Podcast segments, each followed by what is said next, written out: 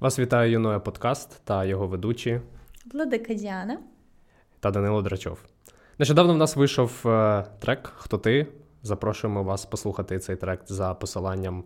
Лінка буде в описі до цього відео. Якщо вам подобається те, що ми робимо, підписуйтесь на наш канал, ставте дзвіночок. Це допомагає розвиватись нашому каналу. Також пишіть ваші думки, будь-які коментарях. Ми обов'язково відповідаємо та проводимо інтеракції з вами в коментарях. Підписуйтесь на наші інстаграм-сторінки, на наші тікток-сторінки. Посилання також будуть в описі до цього відео. Ти навіть якщо вам не подобається, що ми робимо, теж залишайте коментарі, бо Ютубу насправді байдуже негативний це коментар чи позитивний. Його цікавить активність, як і нас.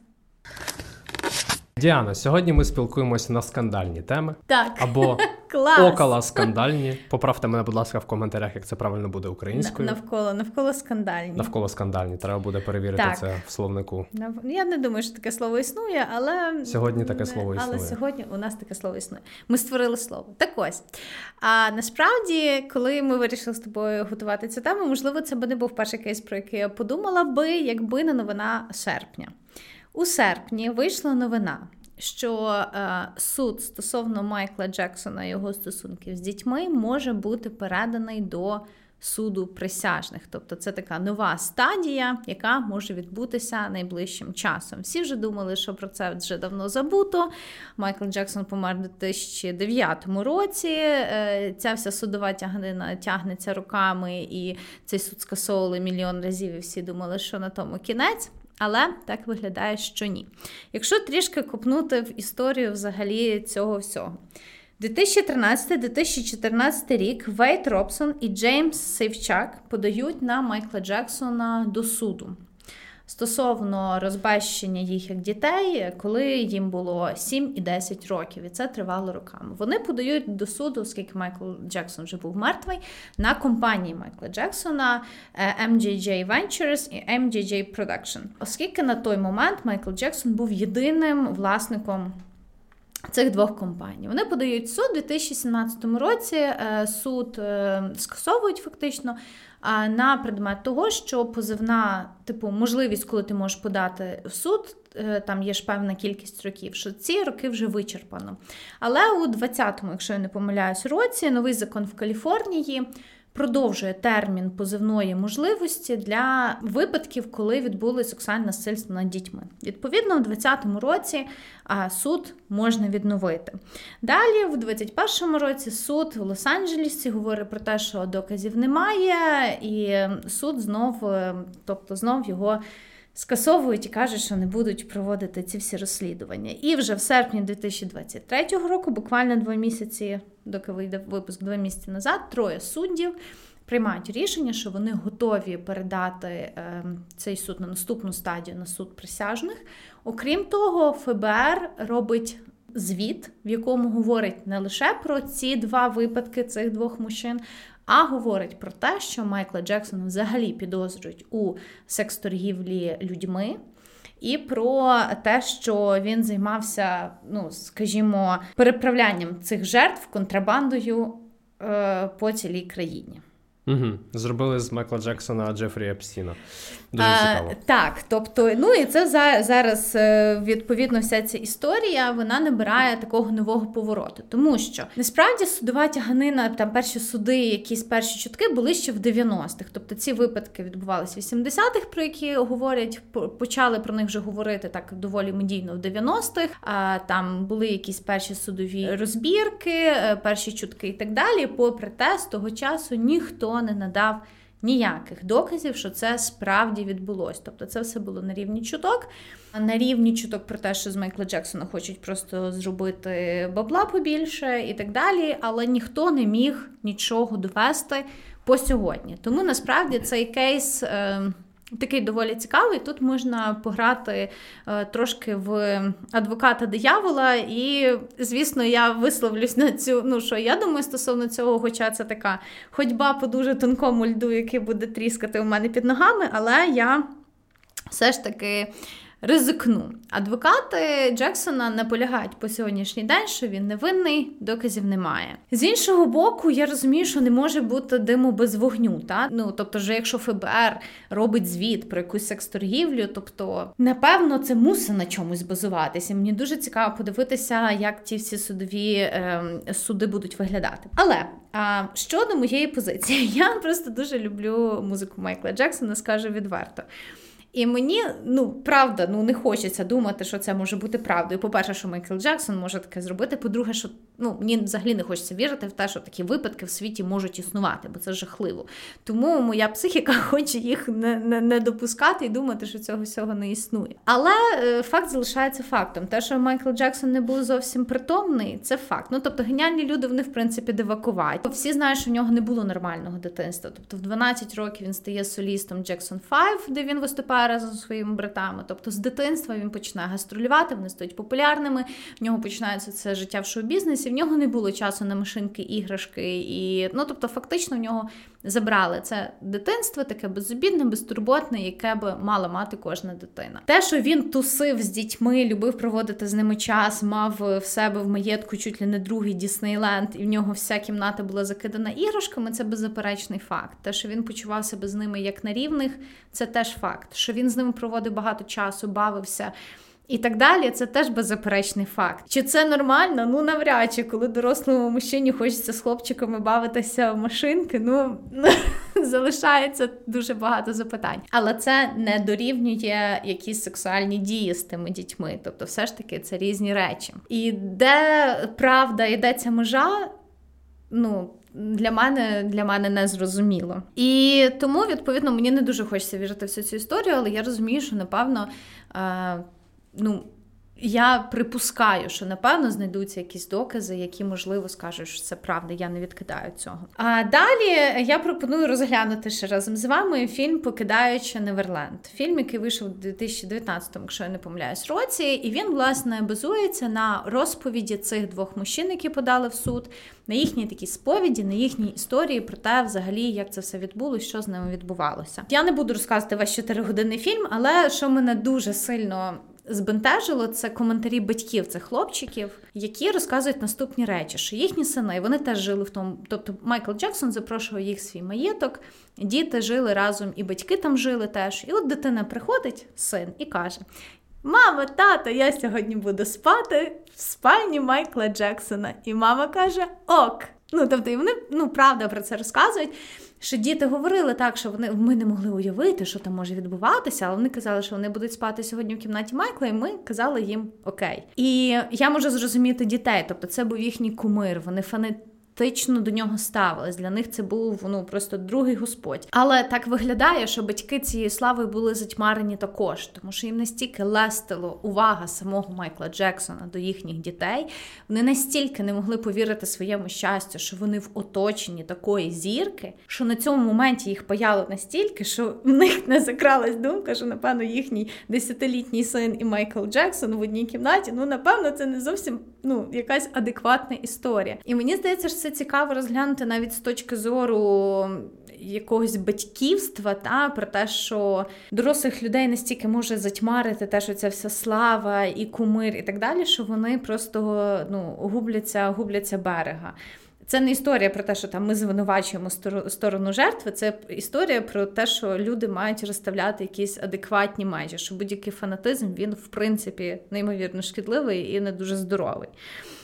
Другий момент, що ем, вони розпов... ці е, два мужчини розповідають, бо вже їм там по 40 приблизно. Вони розповідають свої історії, але вони називають і інших потенційних жертв, над якими вони знають, що ніби теж відбувалося насильство.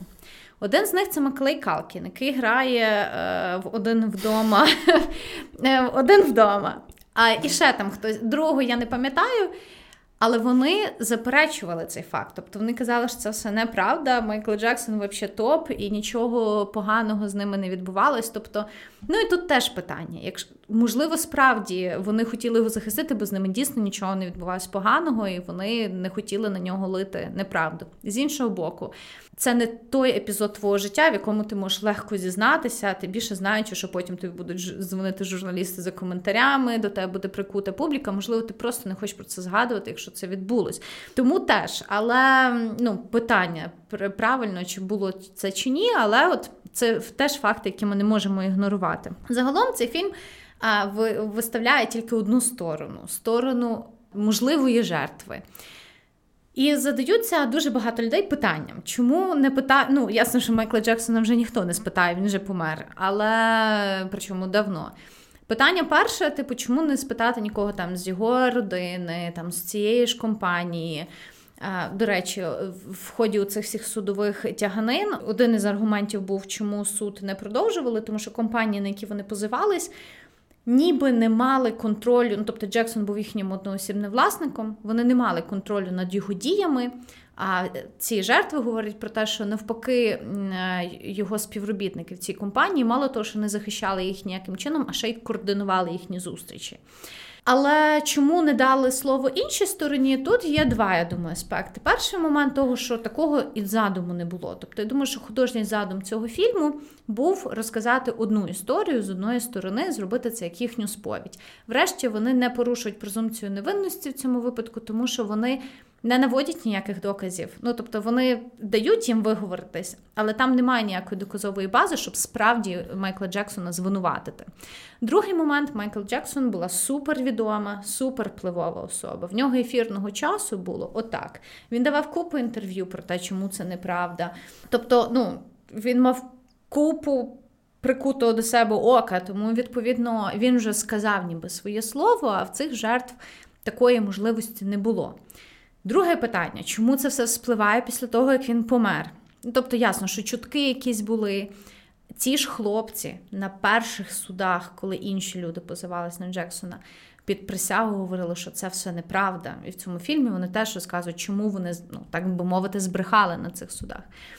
Тобто, чому це не було е, цю тему не було піднести, коли Майкл Джексон був живий? Ну теж питання, тому що з одного боку, якщо це правда, то сказали тоді, коли готові були про це сказати. Е, можливо, боялися впливу і популярності Майкла Джексона і розуміли, що вони не будуть почути. З іншого боку, це все міту, рух і так далі, можливо, спонукає до все більшого і більшого викриття таких випадків. А можливо, вони розуміли, що це найкращий період, коли людина вже померла, і ну і, і що і що ти докажеш, і як вона себе захистить. Тому тут питань насправді більше ніж відповідей, але мені здається, що це. Один з найгучніших, найскандальніших взагалі кейсів, який вже тянеться стільки років, і дуже цікаво, як взагалі воно буде, ну як воно взагалі буде розвиватися. Особисто для себе мені би хотілося, щоб виявили, що це все неправда, і е, тому що мені важко відділити творця від творіння. Тобто, все ж таки важко слухати Білі Джін і танцювати під нього, якщо ти розумієш, що творець цієї пісні займався такими штуками. Ну, тобто, навряд чи це б було комфортно. Тобто, хочеться вірити, що класні речі створюють, ну, як мінімум, класні люди, або хоча б люди, які не роблять таких звірств. Ну і тут. Така справа, тому що правда це чи ні, це вже ну, покаже суд. Але коли е, вийшов цей фільм після виходу фільму, е, Майкл Джексон, мертвий Майкл Джексон, поніс купу репутаційних втрат. Тобто епізод Сімпсонів, де згадується Майкл Джексон, вирізали. А якийсь е, там фільм, який теж мав саундтрек е, з Майклом Джексоном, вирізали. Всі пісні з, з хіт параді вирізали. Ну тобто, фактично його почали е, оцю всю cancel culture, яка на заході дуже активно і добре працює, і почали ще до того, як просто як звинувачення з'явились, нікого не цікавило, є докази чи немає доказів. Тому будемо слідкувати за судом, але я була здивована насправді, що ця вся ця вся історія взяла такий новий виток, от буквально два місяці назад. Що скажеш? Поділіться, будь ласка, з нами в коментарях, як ви вважаєте, чи слід е, відділяти е, автора від його творів, якщо автор не етична людина, наприклад, але твори, які він робить, просто шедевральні. От що я думаю з цього приводу. Я вірю в презумпцію невинуватості, і я також е, можу зазначити з твоєї історії, що виглядає так, що ці товариші наговорили на наклеп, що є в принципі кримінальною справою в Штатах, а також вони фактично зізналися в тому, що вони брехали під е, присягою, що також є кримінальним злочином. Це доведений факт. Вони в цьому зізналися. По-друге, щодо Майкла. Е, мені здається, що його дитяча безпосередність в цьому питанні, ну і взагалі статус мегазірки, е, трошки затьмарили якийсь адекватний розсуд в тому плані, що він не до кінця розумів, як це виглядає для публіки. Для американської публіки особливо тема дітей, тема е, релігії і держави це теми номер один. Тому будь-що, будь-які історії пов'язані з дітьми, дуже чутливі. Загалом можу підсумувати, що ці позови щодо мертвих артистів, які е, там засновані на міту і на cancel culture, це ну, я вважаю, що це брудно, гидко і неетично. Е, враховуючи те, що людина вже померла, і вона як відповідач не може представити свою частину історії. Але в той же час е, мати дітей у себе вдома з батьками. Заохочувати або дозволяти їм спати у себе в кімнаті, це дійсно дивно. Ну, якби то був один якийсь е, випадок для того, щоб людина змогла якось закрити свій гештальт, свою травму. Ну, 50-50. Але коли це серія, це ну принаймні, Батько. якби я був батьком, я б не дозволив е, своїй дитині е, спати в одній кімнаті з Майклом Джексоном. Навіть якби якщо я був би його фанат. Так, от е, власне. Всі знають, що шоу-бізнес не білий, не пухнастий. Так. Там відбуваються будь-які історії е, закулісні. І люди, е, як дорослі, вони мають несуть за себе повну відповідальність і приймають рішення, чи хочуть вони в тому приймати участь чи ні. Коли мова йде про дітей, ви як батьки за них у відповідальності діяльності. Так. Тому будь-які історії з дітьми, будь ласка, самі перебувайте в палаці Майкла Джексона і спіть з ним в одній так, кімнаті. Так, так. Погоджуюсь з твоєю тезою про те, що треба розставляти межі. Хай би яка популярна людина не була. А популярність нічого не означає. Це не відміняє факт, що це людина. Ви нічого не знаєте абсолютно про те, хто та людина є насправді. Ви бачите лише медіа картинку, яка створена піаром, яка створена. Ем, медіа, яка роздута популярністю. Ви одягаєте на себе не те, що рожеві окуляри, ви взагалі не бачите е, реальності об'єктивної. Ви бачите тільки те, що хочете бачити. Але підсумовуючи, скажу, що е, ну дивні в Майкла нахили були однозначно. Це ніяким чином не повпливає на особисто моє сприйняття музики. Якщо доведуть ці всі історії, мені здається, не доведуть, ну тому що ну дуже багато років вже пройшло, враховуючи так, як передається інформація через час, вона постійно викривляється. Але моя особиста думка, що ем, спадок Майкла Джексона житиме, тому що твори доволі епічні. Так, це правда. Ну і бачиш, в одному інтерв'ю він розказував про те, що в нього були обшуки вдома. Тобто на на той ще час 90-х робили обшуки вдома в надії знайти там якісь, я не знаю, касети з дитячим порно, чи ще там щось, чи ще там щось. Нічого не знайшли. А зараз ти більше нічого не знайдуть. Ну тобто, вже скільки часу пройшло. Тому я не зовсім розумію, як вони збираються це доводити. Діана почала говорити про найбільш відомого афроамериканця ХХ століття. Я хотів би е, поговорити про напевне менш відомих, але засновників жанру ганстерепу, колектив NWA. Я якось листав TikTok, побачив е, вирізку з цього фільму, згадав про цей колектив. Е, чи можу я віднести до е, себе до слухачів ганстарепу? Ні, але треки, такі як Straight Out of Compton, знають всі. Е, епічні треки. NWA колектив епохальний, насправді визначив епоху ганстарепу, заснував це як жанр, заснував таке явище, як дис.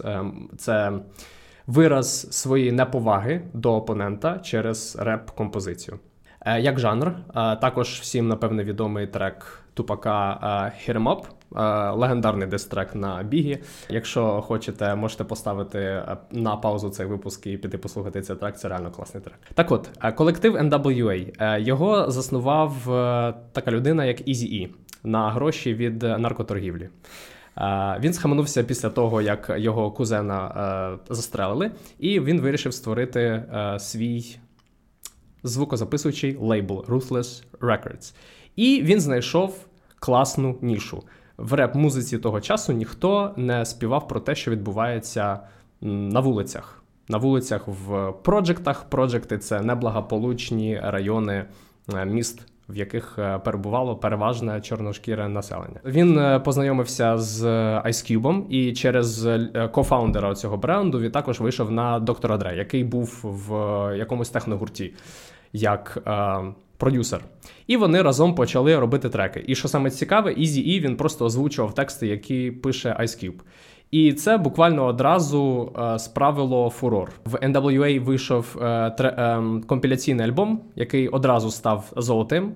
Уявіть собі, заснований бренд, е, виходить компіляція, вона одразу золота. Потім після того Easy E розпочинає свою власну сольну кар'єру е, на текстах е, Ice Cube. І потім у них виходить їх дебютний альбом uh, Straight Out of Compton, uh, який став мультиплатиновим.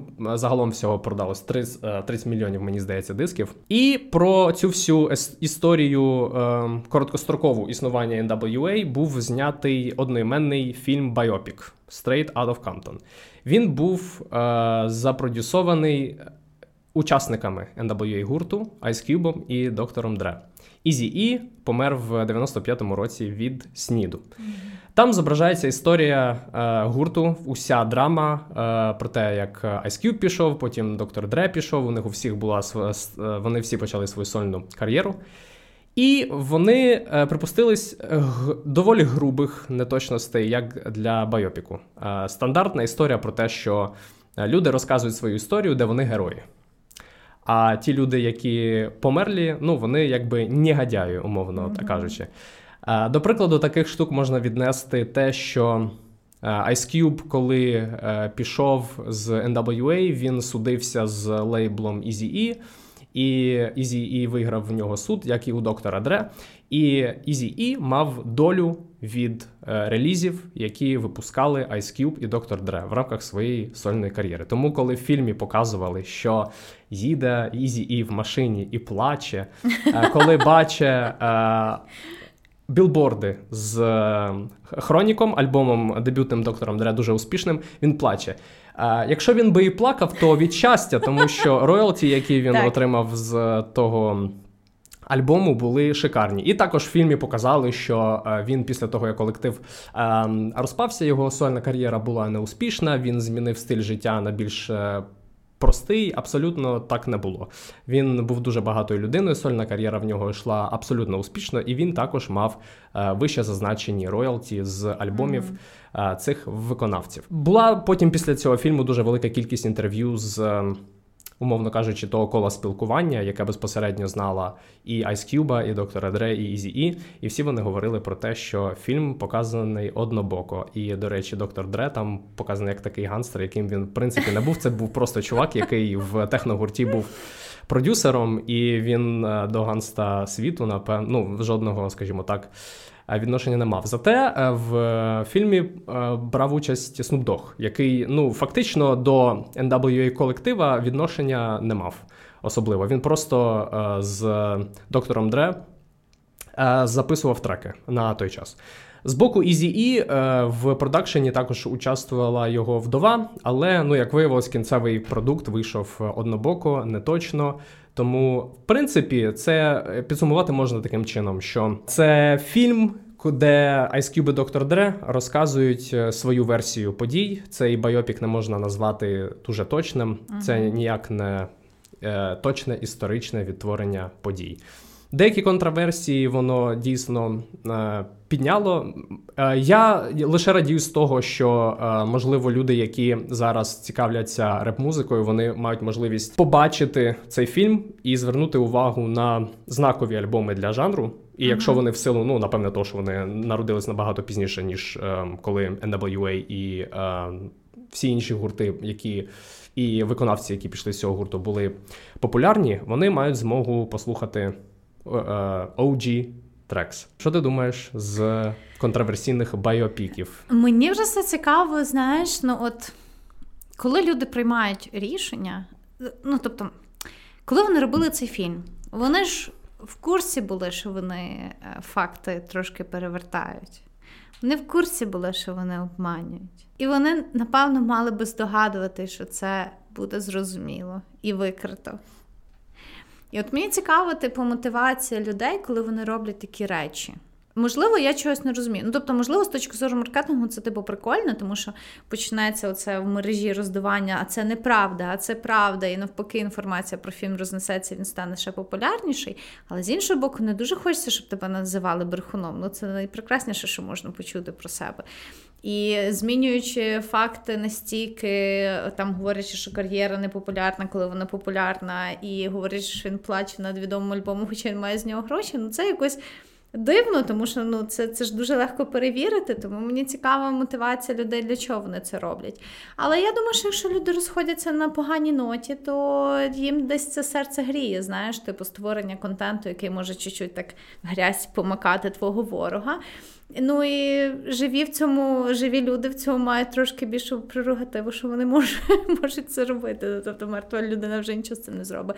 І вони своєю живістю користають і макають трошки в бруд е, інших людей. Ну, я думаю, що від цього нікуди не дітись. Мені просто цікава от мотивація. Людей, які відверто брешуть, знаючи, що це може всплинути. Ну тобто, невже їх не цікавить ніяка репутаційна історія? Хороше питання. На мою думку, е, можна завжди посилатися на те, що це художній фільм. Угу. Тобто, це не документальний фільм, він ну, не має відображати точну е, хронологію подій. Це я художній я байопік. Угу. Так, звичайно. Потім е, культура дисів як явище, коли ганстареп тільки зароджувався, там дійсно були ганстери. І тому диси там мали дуже пряме і дуже, скажімо так, емоційне значення. Угу. Зараз диси це більш уже така стратегічна історія ну, на хайп. Вони створили безліч можливостей для контент-мейкерів запрошувати друзів Ізі на інтерв'ю і які говорили, як було. Тому фактично вони створили таку бізнес-пропозицію для людей е, освітити ту частину фільму, яка була викривлена. Тому е, фактично зараз це виглядає як просто бізнес uh-huh. на своєму бренді, що в принципі окей, і в Ice Cube, і в доктора Dre є е, репутація. І вони, в принципі, мають ресурси і власний бренд для того, щоб робити власні фільми. А друзі Ізі такого не мають. Тому ну, маємо власне Straight Outta Compton, а не якийсь там не знаю, Ізі Біопік. Так. А, Але в принципі інформація ця доступна в будь-яких публічних джерелах, і не варто в коментарях бігти і писати, говорити, що от неправда, на що ви таке знімаєте. Просто знайте, типу, що ну така інформація є, і факт-чекінгом займатися треба. Не все, що ви бачите в біопіках, відповідає дійсності. То та ж, наприклад, богемна. Е, Рапсодія. Так, так. Попри те, що богемні рапсодії були залучені живі учасники Квін, та тобто вони, в принципі, контролювали процес, і там багато що дуже наближено до реальності, все рівно там є якісь художні викривлення, викривлення і так далі. Да. Тому що ну, типу, життя. Ти не завжди можеш показати життя так, щоб воно було цікаве в кіношній історії. Тому навіть там, попри те, що глобально живі учасники фільму задоволені ним, ну там згрубша і брали участь в його створенні, навіть там все рівно є викривлення, і від цього нікуди не дітися. Тому угу. тому таке. Да, До речі, в фільмі Фредді зобразили просто дівою, хоча насправді він е, ну, не був настільки вже ексцентричним. Плюс відомий той факт, що Фредді не перший, хто почав сольні проекти в цьому угу. гурті. А в фільмі зобразили так, ніби він пішов якби на власні хліба mm-hmm. самостійно. Я, до речі, можу розказати вам е, історію про те, як в доковідних Черкасах в 18-му році е, я дивився, ходив богемну а, е, рапсодію.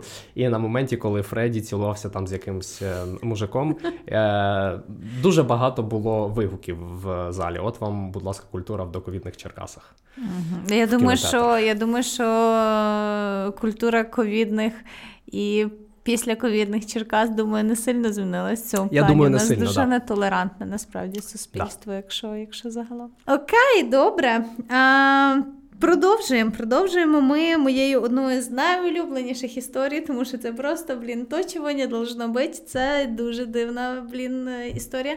Це обкладинка альбому Нірвани Nevermind і скандал, який крутився навколо цієї обкладинки. Всі бачили того малого, так. Да? Всі бачили того малого. Якщо ви думаєте, що ви не бачили обкладинку альбому Nevermind, ви бачили обкладинку альбому Nevermind. Це другий альбом Нірвани. Обкладинка виглядає наступним чином: басейн, підводна зйомка, під водою в басейні плаває хлопчик, який тягнеться за гачком е, риболовним, на якому причіплений долар. Це просто, щоб ви собі могли візуалізувати. Власне, а, Як створювалась... Ми, Чекай, ми будемо казати в подкасті слово пісюн чи ні? Ну, ми вже тут говорили стільки слів, які треба запікати, інакше нас там Ютуб не буде просувати нікуди. Що я вже навіть не знаю. А є десь є десь якийсь перелік слів, які на Ютубі Я думаю, що треба можна. пікати. Я... А, ні, тоді треба буде вказати, що це для 18+. Ага, ну тоді можна. Ну добре, тоді пісюн. Знаєш, це як в лісі стоїш і кричиш якісь нецензурні слова. Да. Так ось, е, до пісюна ми ще повернемося. Роберт Фішер, дизайнер цієї обкладинки, якось собі сидів і дивився фільм документальний про те, як відбуваються пологи під водою. Угу. І він вирішив, що це би була прикольна ідея для обкладинки. Але оскільки пологи це не зовсім той контент, який ти можеш виставити на обкладинку альбому, і це буде окей. Вони чуть-чуть цю ідею е, трансформували. І вони вирішили, що це буде все рівно підводна зйомка, але це буде не народження дитини, а дитин. Власне, вони запросили для цього такого собі Кірка Ведла, який був фотографом, який власне займався підводною зйомкою. Розказали йому свою ідею, а в нього якраз були друзі, яких народилась нещодавно дитина. Ця дитина це Спенсер Елден. І народився цей хлопчик. Ну він дзвонить друзям, що от у нас така то ідея, привезіть свого малого, будемо робити знимки. Ну і вони робили знимки в цьому басейні. Малий природжена модель, тобто вони там за 5 хвилин зробили 6 кадрів, один з яких їм ідеально пасував. Е, для цієї обкладинки батькам малого заплатили 200 доларів, що на той час це була така стандартна такса для фотозйомки, і все здавалось, ну і все здавалось, що доволі Доволі було окей. Е, гачок і купюра вже з'явилися пізніше, тобто їх домальовували. Вони знали, що ну, тобто вони знали, що там щось буде, окрім малого. На гачку вони просто думали, що це може бути. Вирішили, що це буде доларова купюра, як така відсилка до капіталістичного світу. А фанати побачили цьому відсилку до нової стадії Нірвани, бо вони вже виходили на новий медійний, відповідно, фінансовий рівень. Ось, і оцей гачок з купюрою вони домальовували. Це було доволі технічно складно на той час, плюс логотипних, що так там гарно відбувається, ніби в воді. Коротше, люди заморочились над обкладинкою. Ну і все, випускають вони е, цей альбом. Обкладинка стає суперпопулярна, займає там топові місця всяких рейтингах обкладинок, все окей. А Хлопчик цей дорослішає, відповідно, тому що альбому вже десь 32 роки, як і малому, в якому який вже не малий. Він робить двічі чи навіть тричі а, фотосесії на річ, тобто в 25 років він робив цю фотосесію, в 17. І ще в меншому віці він робить фотосесії себе в басейні, ну вже правда в трусиках, вже не вже не показував, як там змінилося, змінилася його фізіологія впродовж років. Але тобто він робить е, ці фотосесії, якщо я не помиляюсь, в нього навіть здається татує цьому присвячено. Він дає інтерв'ю про те, що як часто його називають, о, це ж наш малюк з обкладинки. Ну він, звісно, в цьому інтерв'ю говорить про те, що йому трошки було дискомфортно, що весь світ бачив його причинне місце і що він трошки цього соромиться. Але загалом. Впродовж багатьох років він дуже спокійно про це говорив і навіть десь будував собі медійність на цьому інфоприводі. Ось буквально декілька-два, здається, роки назад він вирішив, що напевно час, час трошки підзаробити. Тому що він подає в суд. Причому він подає в суд тупо на всіх, на кого може. Він подає в суд на живих учасників Нірвани. Він подає в суд на Кортні Лав, яка займається спадком Курта Кобейна. Він подає в суд на власників маєтка Курта Кобейна. Він подає в суд навіть на колишнього барабанщика Нірвани, який до запису альбому Nevermind взагалі не мав жодного жодного стосунку. Під роздачу попали всі. Тобто там там несеться. Він подає на них всіх в суд. Яка його була основна претензія? Це, по-перше, те, що його зображення. Типу, він не міг тоді сказати, чи він окей з цим за нього прийняли uh-huh. рішення батьки, тобто його наживаються на його зображенні без його згоди. А по-друге, що це розповсюдження фактично як дитячої порнографії, бо він там зображений ну, без трусиків uh-huh. з, з пісюнчиком. Ну і... Яка щаслива Діана. Ну, а що? Ну чекай, ну та я молода жінка. Маю маю право бути щасливою. Ні, дитячі пісюнчики мене не цікавлять, зрозумійте мене правильно. От по дорослі пісюнчики там вже інша тема, але це ми залишимо для іншого випуску. Я, напевно, дуже червона. Зараз дякую, Даня. Коротше, історія яка?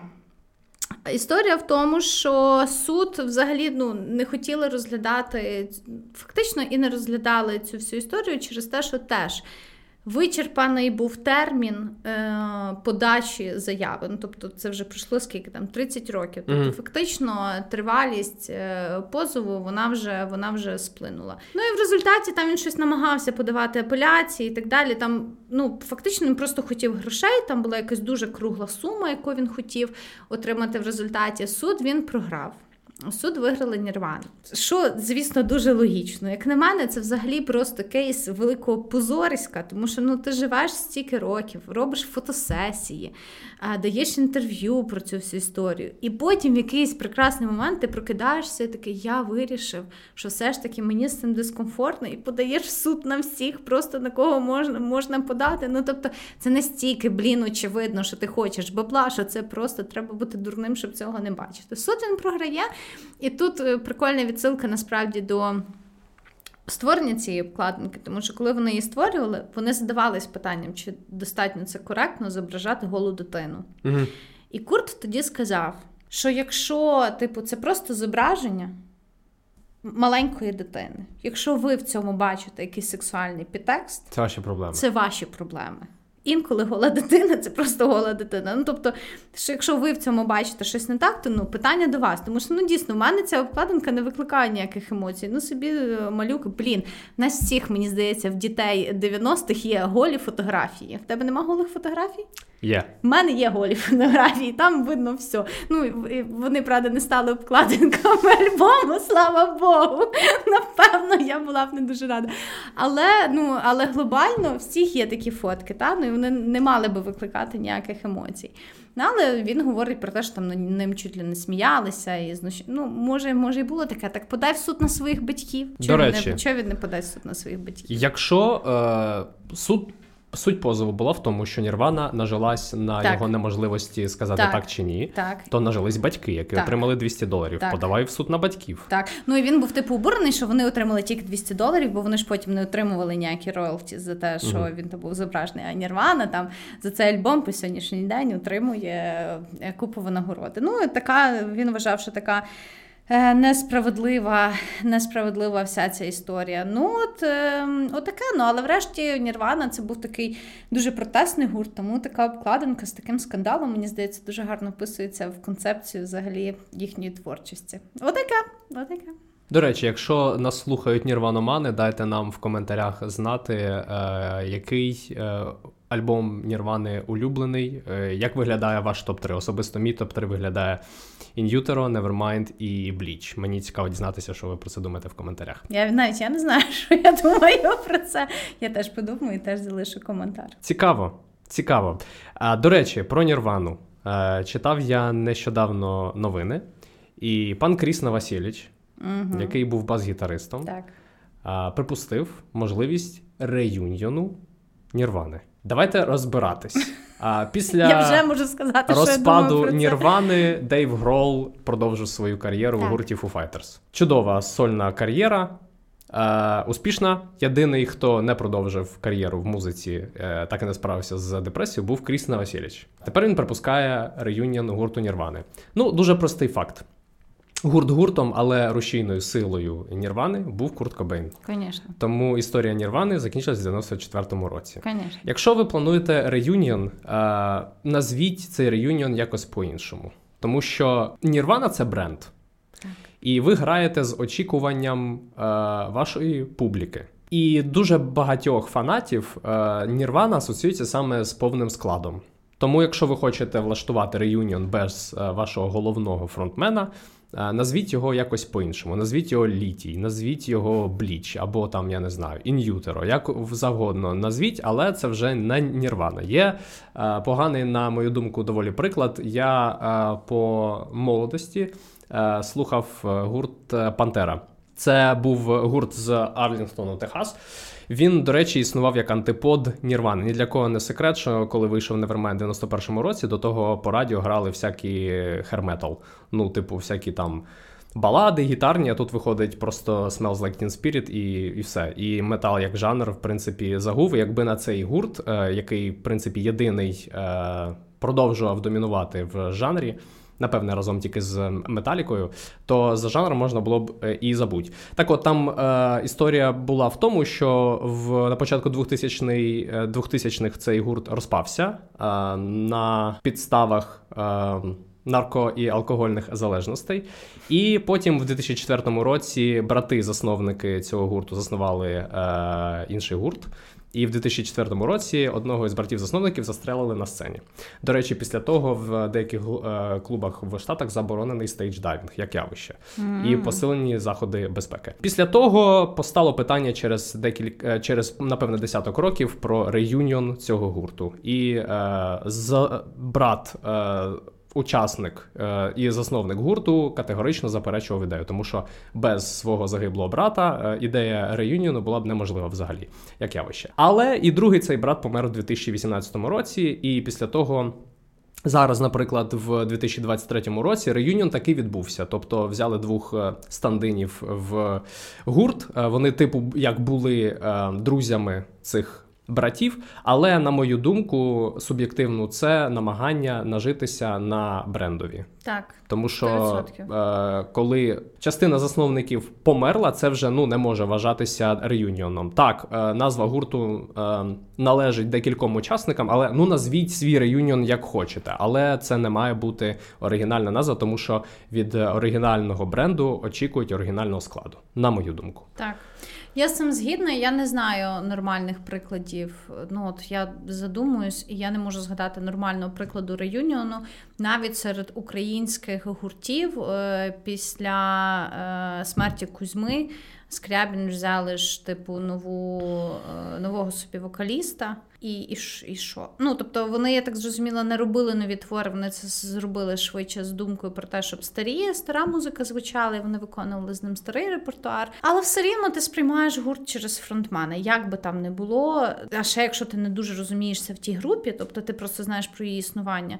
Ну тобто, хто знає і імена інших учасників Нірвани, якщо просто знає про існування Нірвани. Ну да. фактично, ні, але але Курта Кобейна знають всі нереально ну, не знати. Чи є зміст в цьому? Ну, мені здається, що це не зовсім правильно, тому що дійсно це вже зовсім інший склад, зовсім з іншим посилом, настроєм і так далі. Не буде так, як було. По-друге, чи має це цінність якусь для людей, для фанатів? Я не знаю гарних випадків, коли типу робили такий реюніон і були популярні, і писали якийсь класний матеріал. Можливо, щоб робити якісь трібюти, і далі ця музика звучала. Можливо, в цьому є зміст, але я не дуже таке розумію. Ну, тобто, дійсно, зберіться, окей, зберіться там ті виконавці, які живі, і візьміть дійсно там чи іншого вокаліста, чи кого, і робіть інший гурт. Вас будуть любити однозначно, тому що ну там ви теж маєте якусь репутацію, ви хороші музиканти і так далі. Але наживатись на тому самому імені, який ви зробили з іншою людиною, ну так така історія. Я не дуже це розумію. Да, я також вважаю, що в Кріса закінчились гроші, тому що ну жодної фінансової передумови для Дейва я не бачу. uh Тому що в нього і так, в принципі, кар'єра є. Так. Ну чи продадуть е, Нірвана більше білетів ніж у Fighters? однозначно продадуть. Але е, вони, ну мені здається, Кріс прикривається е, брендом, і він грає на бажанні людей почути ті пісні за ну банальним просто зароблянням грошей, на так. мою думку. Якщо ви не погоджуєтесь, будь ласка, поділіться з цим в коментарях. Будемо підсумовувати. Будемо підсумовувати. Що ми скажемо? Мені сподобалось обговорювати скандали, інтриги, розслідування. Ставте лайк, якщо вам сподобався цей епізод. Залишайте там коментарі. Також у нас нещодавно вийшли випуски про штучний інтелект у музиці. Е, українську музику, а також музику нашого дитинства. Ми просимо вас подивитися ці випуски. Також переходьте, будь ласка, за посиланнями в описі. Там є наші треки, які ви можете послухати. Е, також обісрати в коментарях, якщо вам це хочеться. Е, і... Робіть, що вам хочеться. Так, А що вам не хочеться, не робіть. У мене, в принципі, теж все. Я би ще попросила людей залишити коменти, про що би вони хотіли послухати наступні випуски, щоб ми не не губили час на придумування тем. Хай люди нам їх придумують. Так що, Нам друзі, цікаво знати вашу думку, про що ви хочете від нас е, почути. Ми на початку нашого шляху, і ви маєте колосальний вплив на те, як розвиватиметься далі цей канал. Тому користуйтеся, будь ласка. Всім цям па-па! Бувайте.